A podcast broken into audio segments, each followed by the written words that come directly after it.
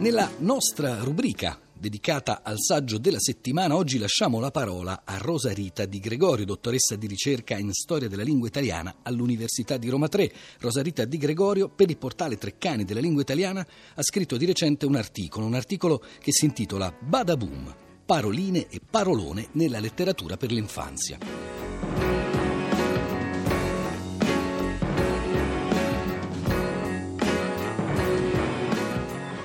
Sia che si tratti di rielaborazioni letterarie, sia che si tratti di testi inventati, sia a maggior ragione che si tratti di trascrizioni nude e crude di narrazioni dalla viva voce di chi racconta, la lingua della fiaba mantiene sempre viva la sua matrice orale. Quindi quali sono i tratti che derivano da questo rapporto con l'oralità? Innanzitutto la brevità, cioè il fatto che la fiaba sia un testo breve dipende appunto dal fatto che ha una matrice orale, perché la brevità in qualche modo si sposa eh, con un ascoltatore orale che ha una capacità di attenzione piuttosto breve, l'andamento paratattico fortemente additivo, il ricorrere di formule mnemoniche, quindi proverbi, modi di dire, a volte tratti proprio dalla tradizione locale, eh, la sovrabbondanza di onomatopee, fonosimboli, formule stereotipate. Le formule stereotipate sono per esempio proprio quelle di apertura e di chiusura che fungono da cornice. E se pensiamo alla formula c'era una volta, possiamo notare come per esempio nelle fiabe di Calvino ricorra addirittura quando il soggetto successivo è plurale, quindi con un mancato accordo. E poi ancora eh, l'abbondanza del discorso diretto, l'aggettivazione piuttosto generica, stereotipata, enfatica, e comunque tutta la parte descrittiva è fortemente limitata, perché quello che è importante nella fiaba è l'azione,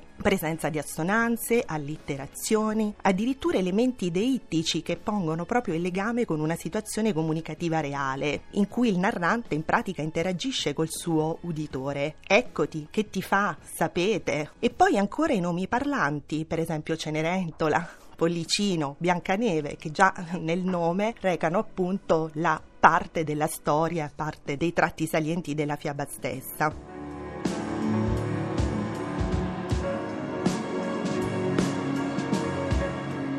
A proposito delle traduzioni di fiabe, bisogna innanzitutto evidenziare che ci sono due filoni: la traduzione da una lingua straniera, quindi dal tedesco dei Grimm, il francese di Perrault, i racconti di Mamma Loca, il danese di Andersen per esempio, che eh, è stato definito uno dei modelli letterari per eccellenza, e poi ci sono le traduzioni dal dialetto. Per esempio Calvino nelle sue fiabe italiane si è trovato proprio a tradurre in un italiano accessibile fiabe che in realtà erano state trascritte proprio in dialetto, la famosissima raccolta di Pitré. Pitré era un folclorista che girò proprio tutta la Sicilia con un carretto e si mise proprio a trascrivere, quasi stenografando dalla viva voce, dei suoi raccontatori. Uno dei primi traduttori italiani di fiabe nord europee è stato Carlo Collodi. I suoi racconti delle fate appunto traducono i racconti di Mamma Oca di Perrault, e ehm, nel voltare in italiano i racconti delle fate m'ingegnai,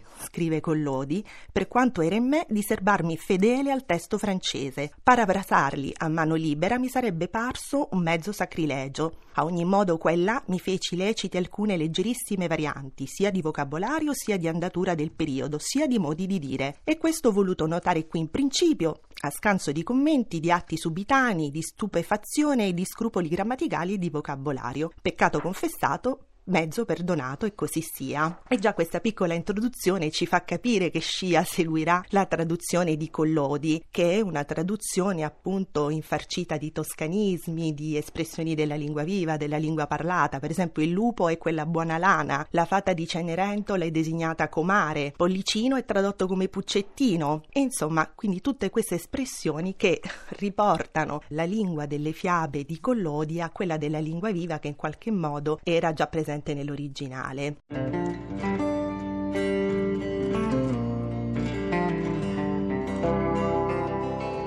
A assistiamo a un grandissimo revival della fiaba e non soltanto in campo strettamente letterario. Per esempio basta osservare la programmazione dei teatri romani, per esempio il Piccolo Vascello, e notiamo come ci siano in cartellone Peter Pan, Cenerentola, La Bella e la Bestia, o al cinema con Maleficent e varie mm, riproposizioni di Biancaneve, addirittura delle serie tv come Galavant del duemilaquindici, Once Upon a Time, eh, Grimm addirittura del duemilaquindici, che sono stati definiti dei mini splatter movie perché in qualche modo riprendono questo tratto splatter molto cruento delle fiabe nelle loro versioni originali. Ma anche, come dicevo, la letteratura ripropone sempre di continuo la fiaba. Tra l'Ottocento e il Novecento si è parlato di vera e propria fabbrica della fiaba, perché tantissimi autori contemporanei, letterati, insomma, che normalmente scrivono per, scrivevano per gli adulti,